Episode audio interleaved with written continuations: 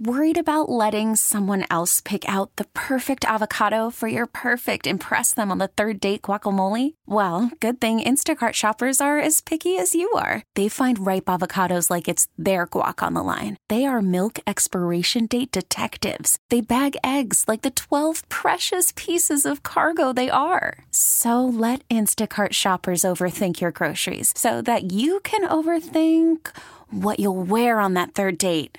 Download the Instacart app to get free delivery on your first three orders while supplies last. Minimum $10 per order. Additional terms apply. Spring is a time of renewal, so why not refresh your home with a little help from Blinds.com? We make getting custom window treatments a minor project with major impact. Choose from premium blinds, shades, and shutters. We even have options for your patio, too.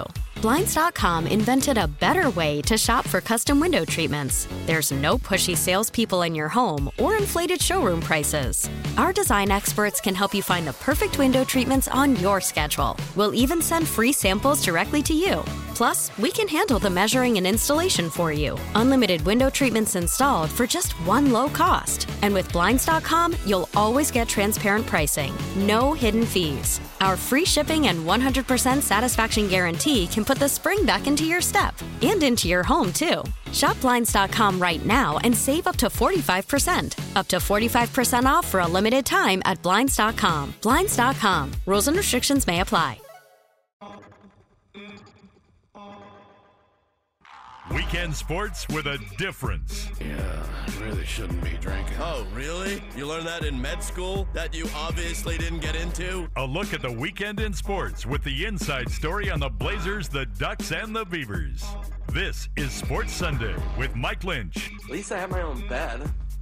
Your bed is a car. Yeah, but it's a sweet car. And Rashad Taylor. He's a very gifted singer. I'm really, really good. How good? I've been called the songbird of my generation. Stop. By people who've heard me. That good. On 1080 The Fan. Ooh, what is this in front of me? Is this a microphone on a Sunday morning? Heyo. Hello. Welcome back. Thank you. It's been 2 weeks since you looked at me. Me and Joe been chilling. We had some shorties here. You know what I mean? Really? Popping bottles. Damn, breaking COVID rules and everything, guys. You probably shouldn't admit that on the air. I mean, bottles of water. Like, we're not to end by shorties. We mean Big Joe is here.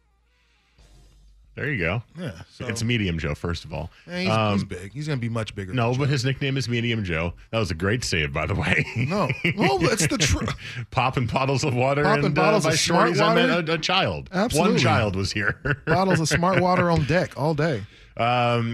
How was the last two shows? What did you guys talk about? Was there anything to talk about? No, there wasn't really. Was there anything at all? There wasn't really. No, I mean, just a little Blazers? Bit of Blazers basketball. Just a little? Don't really want to talk about that. Oh, we're going to talk about it. I know we will. Oh, we talked some Blazers. We talked some, keys to beating LeBron. We talked some. Was that segment 1 second long? And you can't? It was pretty, we tried to extend it because LeBron is so easy to talk about. And we can branch off so easily talking anything LeBron. Mm-hmm. It's it's a hot button, especially here in Portland. It's such a hot button. You mentioned LeBron's name, and instantly right now there's probably somebody texting in, LeBron's not that good in the first place, man. Yeah, like 36 and 12 or something last night. He's pretty good. We talked about Gary Trent Jr.'s extension. Oh, I remember your Facebook post where you said extend the man now, and then you made another Facebook post and said never mind. Yeah. My bad. Good hot take. Hey, man, players mess up, man. He had us all, he came in for a six-game stretch. I mean, he was shooting like 65% from three. Yeah, but, and then we forgot it was only for like 6 games. And then he wasn't shooting like that anymore. He's still pretty good, though. I like him. He brings the energy, and he S-talks, which is great. He is, but... Still got to guard guys that are 6'7" and 6'8".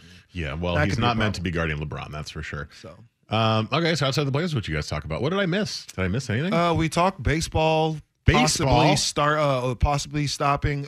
We both gave our predictions as far as how many more games we think baseball will have. All before of them. They actually. They're not stopping. No, they're not going to stop. Yeah. Although another game was postponed for COVID. Which is crazy. Like, they're not going to stop. They're just going to keep being postponed for COVID. So also, last Sunday was the morning of when like the 77 false positives came back for the NFL. Oh, yeah, that's right. From the New Jersey lab. I was there. Yeah. So it was my fault. I figured that. Yeah, I just looked at them and I shook them up really viciously, and then I threw them against a wall, and I don't know, for some reason that caused it to be positive. Yeah. Sorry, NFL. So, yeah, that was a brief little freak-out segment there. But other than that, I mean, Blazers took up a big chunk of it. Playoffs, man. Yeah, I'm very curious. Before we get into the series and moving forward for the Blazers, my biggest curiosity was, so I tried to unplug as much as possible when I was on my trip, but I did watch the Blazer games. I just didn't engage in social media in the same way that I used to. Right. So I'm very curious how were the fans reacting throughout the first 3 or 4 games of the series? Because game one, the Blazers win. It was a close game, but you know, they kind of pulled away at the end, and it was like, oh wow, Blazers beat the Lakers. Like maybe this whole Charles Barkley prediction is right. Maybe they actually are the best 8 seed of all time. And then the second game was not great. And then the third game, they blew a lead, and they played well in the first half. And then the fourth game, they just didn't show up. They were losing like 30-10 immediately. How are Blazer fans living through it? Because, I mean, were they being realistic about it? Was there like it is the Lakers after all, or was it just kind of like? I think it took one game for everybody to be like, okay, this could be a problem. So by the end of game 3. It was we're cooked. It's a wrap because the way not game 3, game 4. The way game 4 started where you're down 2-1. By far and away, I don't know about you, Joe, but that's the worst Blazer game I've ever seen in my life. That was by far and away the overall worst Blazer game for any team, including the Jailblazers, that I've ever seen in my life. That was one of those reminded me of the Pelicans series a couple of years ago. Oh, just no chance. Yep. Being ran out of the gym. Yep. Like the minute the game started, like there was a symbolic moment of the game where obviously it's on Kobe night, you know, Kobe's birthday, and they were honoring him. And there was a point where the score was 24-8. Mm-hmm. And as I kind of noticed, I was like, huh, that's pretty cool. And like that was like an overall kind of cool, not the word I would have used. I mean, that was it was cool for me. I'm you know, you already know me. I'm Kobe fan number 1. So that was kind of a cool, like, especially against the Blazers, you know, at that point on his birthday. Like, I mean, that doesn't work out any better if you're like a Kobe fan or a fan of just basketball. But if you are a fan of basketball on the other side and you're a Blazer fan, it was a sloppy game, and it was like you all of a sudden saw that, man, if LA is rolling and if they're motivated, let's just be real, they weren't motivated to play in the bubble. Like, what did they have to really gain? Somebody getting hurt, maybe LeBron or Anthony Davis. Didn't they clinch the 1 seed like 2 games into the bubble? Yeah, it was a wrap. They didn't need to do any of that stuff. They could have really went out there and tanked and still been a 1st or 2nd seed, and it would have been all good. You know, like they're still going to steamroll through everybody. LeBron hasn't always been a 1 seed when he's won a championship. Let's put that out there. Not all the 1 seeds win championships every year. That is true. You know, like I'm trying to think of like the ones that Golden State, the 2001 Lakers. Who else? Warriors. Yeah, Golden State. Yeah, so I mean, that's Spurs 1 seed. The Spurs, I'm not sure. I'm sure they were. At some point. I'm sure they were at a point. But and the Blazers are not the greatest 8 seed of all time. No, apparently not. The Golden State Warriors are the greatest 8th seed of all time because they actually won. They actually went in and beat. They're the only one to beat a one in a best of 7 series. So Baron Davis was unstoppable in that series. And then when he dunked on, Karolinko on the second round? It's like, yeah, this dude is ready. But it was just overall, like, I think most Blazer fans, you're obviously pissed because you want your team to win. And honestly, to be real, I think we all thought they had a chance. You know, just when you look at the rosters, I think the Blazers had a better roster than what the Lakers had. It's just the Lakers have LeBron and Anthony Davis at the end of the day. And whenever you got those 2 game-changing, once-in-a-lifetime players, like Anthony Davis is a 7-footer who used to be a point guard, can shoot threes and dribble and jump out the gym and dunk on you and block shot. Like, and you know what's weird to me? And this is kind of jumping around a little bit. LeBron is the MVP candidate, right? Sure. But Anthony Davis leads the team in every single category except assists. Like literally everything. Minutes played, points, rebounds, blocks, every stat line, like outside of assists. Obviously, LeBron means a lot, but I think it's because at least for me, when I watched the Lakers play, which wasn't a ton this year, but you know, obviously in this series, who was more impactful? LeBron. When LeBron was on the floor, he was always making a difference. Anthony Davis was either great or terrible this series. All I know is Anthony Davis has been the best player on the floor for every game the Blazers have played against the Lakers. That's not true. Absolutely, it's true. Definitely not. Because in game one, he was terrible. And he had 6 points going into game two. He missed almost every shot, but he got a lot of free throws. And then came back and ended the game with like 29. So he had a 23-point. Anthony Davis is the best player on the floor. Obviously, LeBron James is that dude, you know. But LeBron was the best player on the floor every game. Last night he for sure was. That's for sure. He definitely was last night. But Anthony Davis, without him, like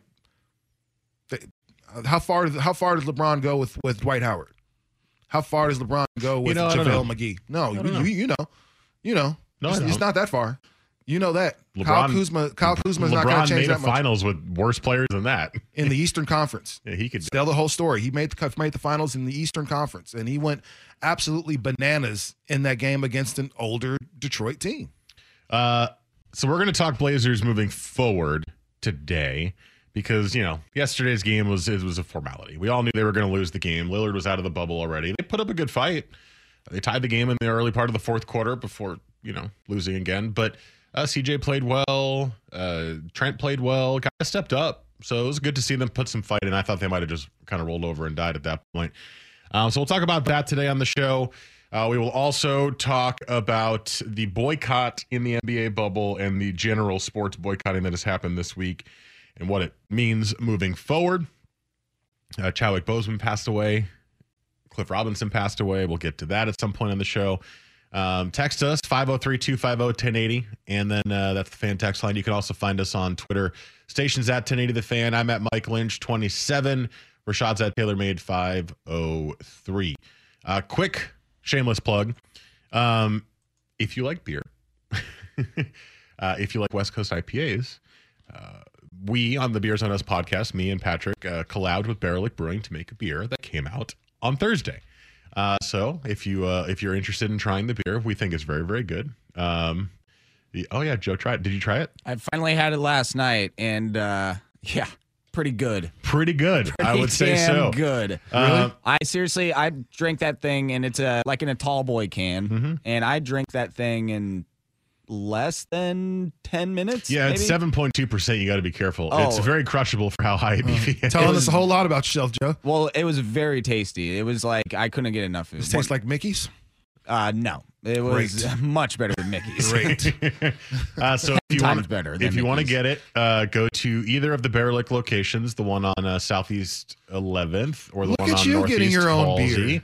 And then you can also do home delivery. So if you want to get it from them, you just go to their site and they deliver it right to your home. Look at you, big time. It's called Beer of the Week, and it's great. And I'm getting a lot of good reviews for it, which is very exciting. That's awesome, man. I went out there yesterday, and a couple people were there, were listeners. We're like, hey, we like your beer. Yeah, I know you and Patrick have been doing your thing for a little bit on the podcast. 2 years Beers on Us, man. Absolutely. 2 year anniversary. This is why we did the beer thing. Thank you. So, If you like West Coast IPAs, this one is quite good and very easy to drink, as Joe said. I'm telling you, crush that thing. Like, be very careful, though, because it's 7.2%. Oh, I was feeling it for sure. But, yeah, Joe was going through something to crush that fast. Hey, I had fajitas last night, good little dinner, and I wanted a nice beer to go with it, and the beer of the week definitely paired well. You know what's funny, Joe? You say you had fajitas last night. I was scanning through segments for the best of on Friday. And you were talking about fajitas in one of the segments. Fantastic. Absolutely great. I think it was in the news segment I picked. It was like National Fajita Day. And you were like really, really supporting fajitas on primetime. Yeah, man. They're wonderful. I think fajitas are... Eh. What? Well, I mean, a fajita is... the same as a burrito, except it comes out on a sizzling platter and you build it yourself. No, it's not. Which I actually did last night. I brought the pan out to my table and set it down. Yeah. Number one, usually the meat is usually different from fajitas. You get more kind of a bigger piece of chicken if you're getting chicken, or you get a bigger piece of the bigger piece of the same meat. Yeah, that you're also having. I mean, what? How many burritos do you have? Like grilled onions or grilled, you know, not all. I mean, what, you go to the fancy place. I forget. You live in like Beaverton. Ah, yes, fancy Beaverton. Yes. Oh, don't. Yeah, don't do that. You live in the fancy part of town. I mean, yeah, you. It's the same filling. You just build it yourself. It's just cool. It's a cool experience because it comes out on a sizzling plate. Yeah, that's a fajita. It tastes good. Well, of course, it tastes good. But so does everything else flour, on the menu. Tortillas, man. I would just rather not build it myself. That's all. Just have it pre-built for me, okay? No, it's one of those things. If you want, you can eat a little. You can eat a lot. It's up to you. How you want to consume it. You know me. I'm eating a lot. Yeah, I'm saying. So you should have no problem with it. Eat well, like that's why carnivore. I get the loaded burrito because I'm eating a lot without having to build it. It's just extra work. Oh, man. It's just it's carnivore. Extra work. Eat with your hands like the original man. It's all good. The original man? Yes. They ate with their hands. Oh, I thought that was like referencing a movie. Yeah. No, just like the first people on the planet. Yeah. It's the original, man. The first. The originals. Yeah. The OGs, they ate with their hands. They also didn't speak. So, you know, we've kind of come a long way from there, Rashad. We have, but still, it's okay. All right, we'll start with the Blazers coming up next. Some interesting comments from Carmelo Anthony yesterday after their loss. Don't make a face about that. We all love Melo. We do. That's next. Sports Sunday on The Fan.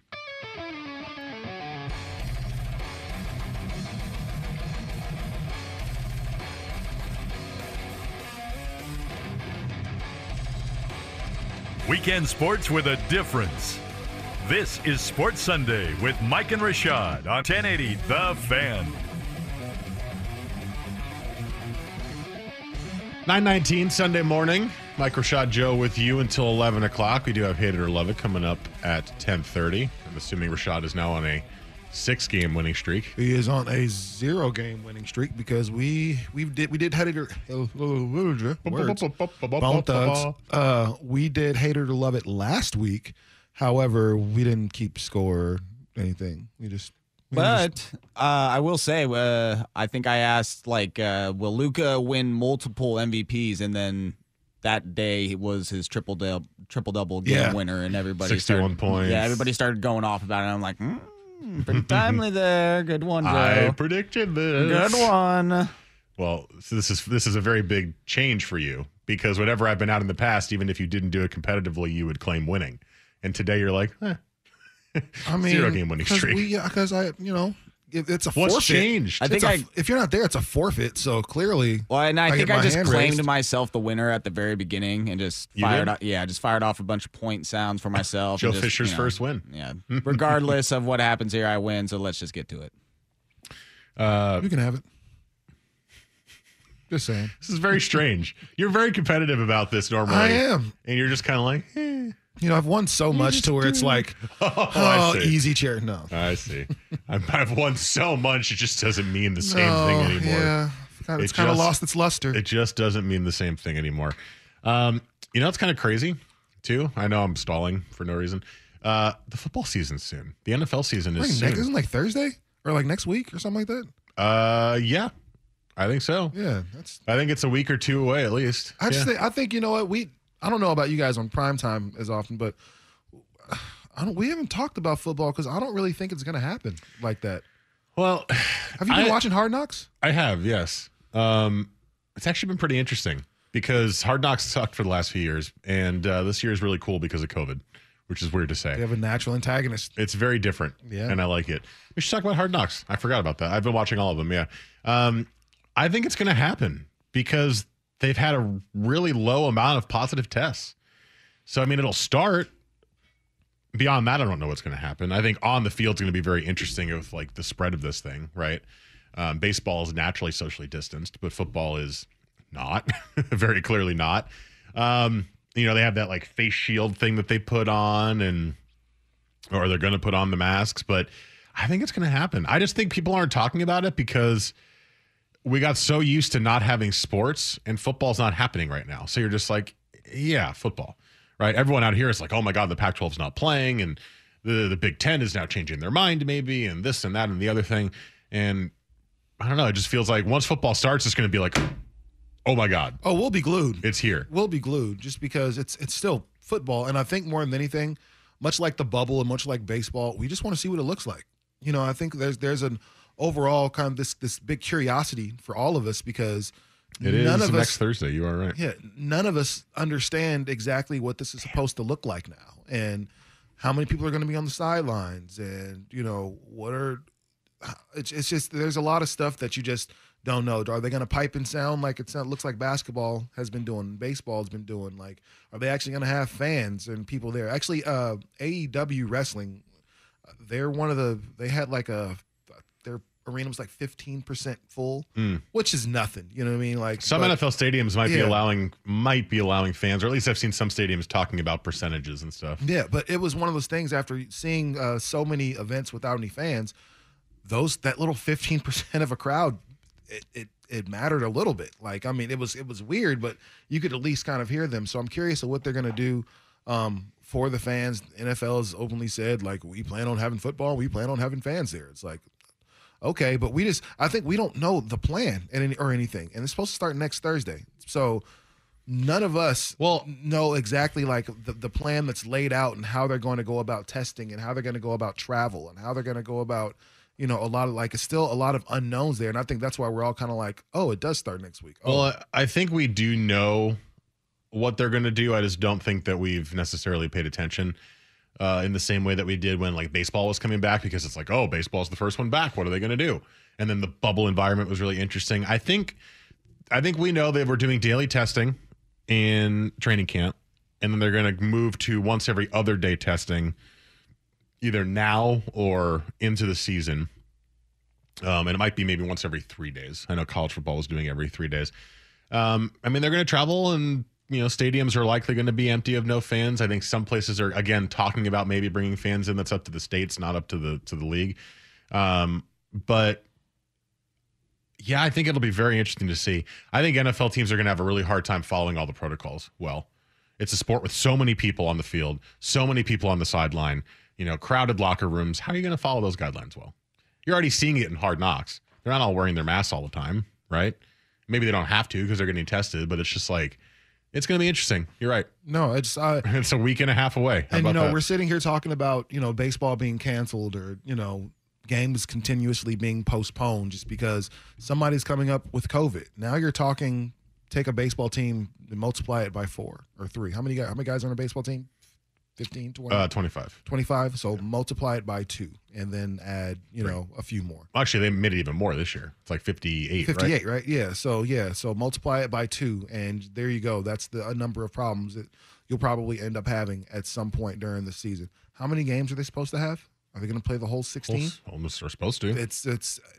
I just don't see it happening. I mean, honestly, what are they going to do? There's no bubble situation like the NBA to where they can contain it, control everyone, and make sure no one gets in and no one gets out, and all those. Like, there's no way to really police that. And there's less games than baseball, so having a couple postponements is a much bigger deal in the NFL. Absolutely. A game gets pushed off a week or a couple weeks or to the end of the season, or they have to play another Thursday game or something corny like that. Like, yeah, you're looking at. I don't think you could do that. You can't. I don't think you could double up in a week for a team. You can't do that. And really, if you do have to play games that are postponed, that means you're going to have to push your playoffs back another couple weeks, or that's going to be impossible just because you don't know what other places may have set up. But I'm pretty sure they have nothing. But there's still the travel issue, and how are they going to do that? And is everybody going to be like? I mean, there's if you're Seattle, you're the furthest NFL team away from everybody. So that's a problem, getting somewhere and playing somewhere else and having to go across the country. And, yeah, that's a big issue. So the other weird thing is they're not doing modified schedules. The schedules are just the schedule. Like in baseball, they're doing regional schedules, right? Which makes sense. It's still travel. It's still air travel. But apparently air travel has actually been very safe in terms of when they've, like, tried to trace where COVID has started.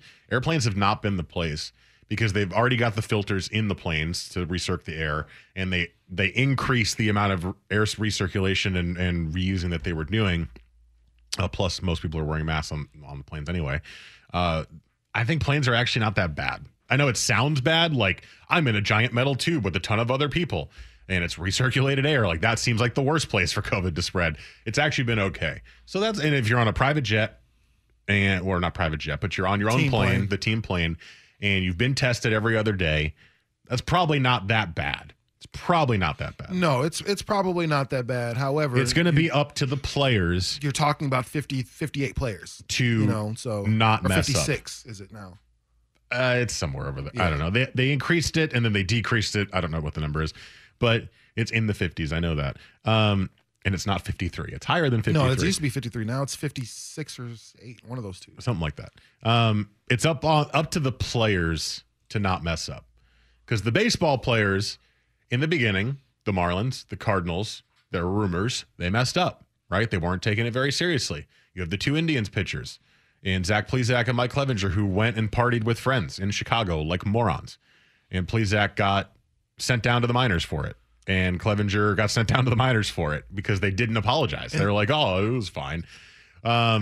So it's up to the players. Yeah, and there's the other thing. Do you trust all the NFL players in every team? I don't. No. To just go home or be with your teammates for 5 months and that's all you do? No, these dudes are going to go and find some women somewhere. They're going to go and do a whole lot of stuff just because, like, that's what you do as a professional athlete. And like, so to tell anybody, if you just told us, let's just not even make this a professional athlete thing.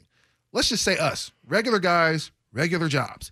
If you told us all we could do is go to work and then go home and be with your family, as much as we love our families, we would go crazy.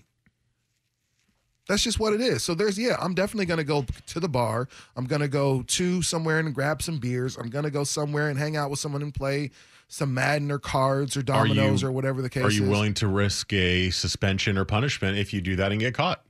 And I think because the NFL will, just like, in baseball, like they'll impose punishments on it. And I think that's the big thing. It's like these guys are, some of them are going to risk that. You're talking NFL 16 players. Games, yeah. Talking 4 months, and then playoffs. Like, if you make the playoffs, like, man, that's a lot doing. And then I get to be in the comfort of my own home. That's not even saying I have to leave. That means, hey, man, come over to the house. I'm barbecuing today. Or my wife made, I don't know, pancit or gumbo or whatever your wife makes. Just come over and hang out. Oh, you think I'm just going to kick it by myself? Or no, absolutely no. And this is me, a regular person, not an NFL player without the money like that. Please, man. You're not regular. You're special. Yeah, well, that's what my mom told me and my teachers. Teacher's pet, huh? I see. Something like that. Yeah. All right, let's get into the Blazers next. Melo had some interesting comments after the loss yesterday. First, though, Joe has sports.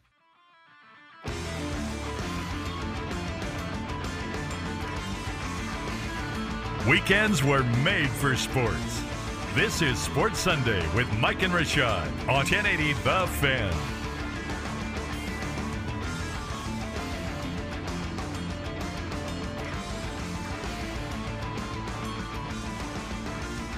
.36 Sunday morning. It's got a nice crisp feel outside today. It's like 55 degrees. It's a little chilly. I love it, man. I like it a lot too. Yeah, and we know it's going to warm up a little bit here in a while. Well, it'll be fine. It'll still be like 80 today. But this is cool. I opened the window last night. Absolutely. Some cool air, fresh air came in the bedroom. It was fantastic. Yeah, it didn't need a fan or the air conditioner for a while. Didn't need a fan? No, I still use the fan because I'm not a communist. No, well, okay, well, there you go. But I just let that air come in. And was like, that's nice. I'll leave the fan on 24/7 all year round just to get a little circulation in. The noise is nice. A little white noise. I guess. No, and it's cold. I like to sleep cold, man. Make it as cold as humanly possible in my bedroom. I love it. No, I don't want to be that cold. Why? It's comfortable. You put more blankets on if you want to be warmer. It's you got both. You want to stick your foot out into the cold. That's cool. A nice chill, but I mean, cold is like, yeah, especially during the winter and stuff like that. That's not fun. I leave my window open in the winter a little bit. Yeah, you're tripping. I crack it enough to just where the cold air is just blowing on me as I sleep. You're bugging. It's great. I'm not. No, I'm enjoying my very comfortable bed, actually. Thank you. All right. So the Blazers season is over. They fall to the Lakers in the first round of the playoffs. And I don't really want to talk about the series too much. We all know what happened in it. The Lakers. But we should. I mean, only because the Lakers were the better team. But yes, but you also saw if the Blazers are going to compete, they've got to improve in so many different ways. And yes, the Lakers are the better team because they had two of the best players in the world. There were still times where they got beat by guys that, man, Quintavious Caldwell Pope. Quintavious. That guy's not supposed to beat you. And there was a couple times where he had some big buckets and big moments to where the put the Blazers in a deeper hole. So I agree, like, we shouldn't dwell on it, but at the same time, I think it's important that we address that. Yeah, there's still some holes that need to be filled. There's plenty of holes. The reason I said I don't feel like we need to talk about it is because it's the same conversation we have every single year. You play a really good playoff team, a team that is much better than you. Last year it was the Warriors. The year before that it was the Warriors. The year before that it was the Pelicans. This year it's the Lakers. Every team you lose to exposes a ton of holes for the Blazers. And they've tried to fill them every offseason, and they've tried to do things here and there. And you've made some moves that have been good and some moves that have been bad. But you just haven't had that one offseason where it just all clicks, right? And that's just it's the same. It's the same story, which is why I don't want to dwell too much on it. What I do want to look at is moving forward for Portland. What do you want to see them do to improve the team so that they can compete with the Lakers, or hell, not have to play the Lakers until the last series in the West, right? Is it just they need to get fully healthy? Is it just next year you have a healthy Dame, a healthy Nurk, a healthy CJ? Rodney Hood is back. Trevor Ariza, I think, has one more year left on his deal. And, you know, you got another year with Gary Trent Jr. improving. And maybe Ant Simons is not a total sham. And, you know, well, hey, we'll just roll it back out there next year fully healthy and see what happens, because we were supposed to be a 3 or 4 seed that way anyway. Or do you try to make massive changes? I'm curious what a lot of fans think. So text 503-250-1080, because I think a lot of the times Portland fans fall into the trap of, well, we'll blame the injuries, but our players are good enough. And I'm not so sure I buy that this time. I think that you've got good players. You have a good team, fully healthy. It's a good team. But even fully healthy, you run into the Lakers, you're still not beating the Lakers. How do you beat the Lakers? That's the key. And that's kind of why I'm like, I think you need to try to really swing big this offseason. Really, really make that massive move. That's kind of how I'm viewing it. I mean, I'm with you. You know, it's hard to say what piece you have to give up to do that, though. You know, it's hard for me to completely kind of turn my back on CJ McCollum. Unfortunately, like, CJ in so many different ways has been the Blazers' savior. Like, it's been Dame, yes, obviously. Dame is he's the face of the band. He's the, you know, he's the leader. He's Justin Timberlake. We all know that, you know. But when we look back through the Blazers, actually one significant playoff run that they had, which was last year, and losing to the Golden State Warriors in the conference finals, it was CJ McCollum that put them over the hump. Get first series, Dame in 5 games. I think it was Blazers in 5. Dame was gassed because I think he had so much to prove to Westbrook and to Paul George that, yeah, I'm better than you, and I can compete at a higher level than you in the playoffs. Got to the second round. That was CJ McCollum's round, because there was a lot of games where he bought them back and then took the lead in overtime and stuff. CJ was that guy. We saw him even during the bubble when they really, really needed a bucket with a fractured back that he won't need surgery for. Just 6 to 8 weeks. Just 2 months of rest. Yeah, just 6 to 8 weeks of rest. No big deal. Yeah, was still able to go out there and compete at a high level for you last night, obviously giving you 36 and 7. CJ McCollum is still, he's the only piece that you can part with. Yeah. You know, you're not going to get rid of Nurkic because you don't come across a lot of big men that can, Nurkic is special, that can rebound like that, that can shoot, you know, his own little 17-foot jump shot. I know he's got his issues. I know he's got his issues, but his type of player is very rare in the league. I think Yusuf Nurkic is a player that's built for the regular season, you know, and he's built for that run, you know. And right now we saw a guy who was really, he was out of breath. He didn't have it, you know, at certain points. You can see that he was still working himself into basketball shape. And if we're being honest, this is the first 10 games of an actual NBA season. 13 games of an actual NBA season. Like, you know, I can imagine him being kind of gassed right now because he doesn't really have his legs underneath him. So you can't get rid of Nurkic because he is valuable. And you saw how good the Blazers actually are when he's able to be on the floor. That high screen, that high pick and roll, there's a lot of stuff that Nurkic can do, and then he can pass from that screening position, from that pick and roll spot. So it's and just, these playoffs, he's showing he can hit the three too. And so he's kind of, you know, opened up his game and showing that he's comfortable. More than that, he's comfortable with taking that three pointer now. You know, before we may have seen him doing it, but I think for us, we were uncomfortable seeing him. Yeah, do it was that. Like no. We're still uncomfortable watching Zach shoot those threes, even though a couple of them went in. But I'm uncomfortable still watching Zach play. Yeah, I think that's one of those changes in Portland, and I'm from Portland, bro. We love mediocre players. We fall in love with them. We fall in love with Rudy Fernandez. I've been here long enough, I know. We fall in love with Sergio Rodriguez. My first experience with this was Thomas Robinson. People here loved Thomas Robinson. T-Rob. He was terrible. Why? You know, it was one of those, like, we fall in love with these guys that just are such, they're hard workers and they're this, but they're not good NBA players. Mm-hmm. That's just what they're not. And right now the Blazers like the scrappiness fits the Portland personality. Yeah, but that's why they haven't won anything since 1977. Go get a superstar like you had with Bill Walton. That's what you need. And then pair him with some guys like Maurice Lucas and some other dogs around him. You might be able to get somewhere. You know, get a Clyde Drexler and a Jerome Kersey and a Terry Porter, and then you might be able to get somewhere. Like, you're not going to win if it's Dame, Nurkic, and Gabriel. And Anthony Simons is on the floor. No. And Mario Hezonja. These are guys that you're just not going to win with. Mario Hezonja needs to never step foot on the court for the Blazers again. So, yes, I'm with you. They need to make a huge swing, because at this point they're not going to win with this roster. Last year we thought they made kind of a big swing, right? Bringing in Whiteside. You're like, oh, wow, they traded for Hassan Whiteside. I don't think we realized just how not great Whiteside was, especially compared to his numbers. Although now people want to see him come back on the bench. I guess on the bench, yeah, he'd probably be the best backup center in the league at that point if he's willing to play off the bench. I don't know if I feel quite as passionately about that as some other people that I've heard. Like, oh yeah, bring Whiteside back. I just don't. He just doesn't try hard, man. I mean, he goes out there and he plays hard once in every 4 games, and you're like, okay, Whiteside cool. Whiteside is lost a lot of times on the floor. It's like he has this look on his face, like what?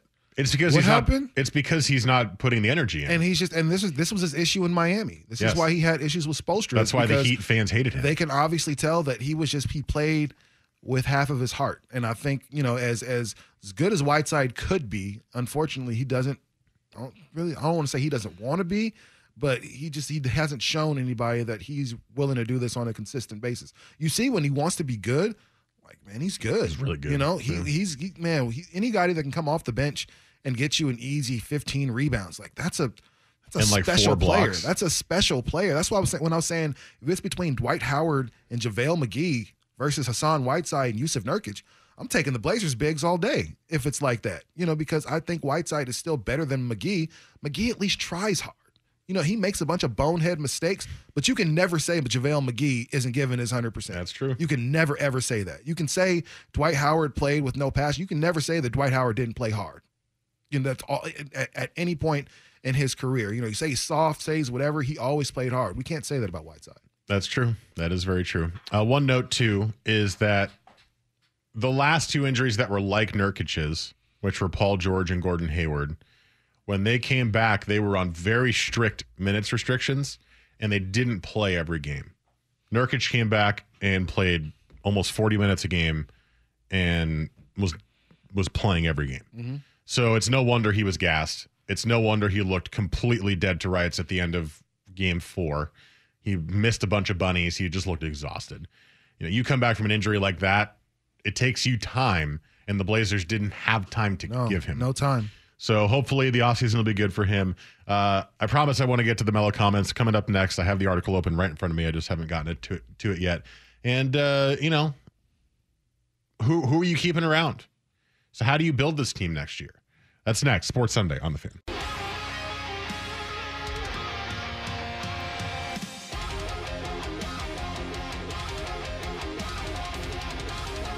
Weekend sports with a difference. This is Sports Sunday with Mike and Rashad on 1080 The Fan. 503-250-1080 is the text line. Let us know what you want to see the Blazers do moving forward for next year. How many of the current players you think are going to be able to put them back into the upper echelon of the West, and how many big swings do they need to take, or swinges, as I would say, to try to change the team? And we got a bunch of messages. Everybody has something to say. Carmelo Anthony may be coming back to Portland if Portland will have him. He said yesterday, when asked what he wants to do next year, he says, I pray that it can be Portland. I think I found a home in Portland. I think you saw it. This is a good fit for me. Whenever you find a situation that's comfortable and allows you to be who you are, you want to stay in that situation. There's no need to try different things when something is working. As a Melo fan, as a Syracuse fan, and as a Blazers fan, that's great for me. I want Melo to stay. Melo's been much, much better than anticipated when the Blazers got him. Everyone thought he was completely done, right? He barely got his minutes with the Rockets. He got cut, and no one would sign him. And he came back and initially played the four because they needed him to play the four desperately, and he held his own, and he scored some points. When all the players were healthy, he was okay being the third or fourth option too.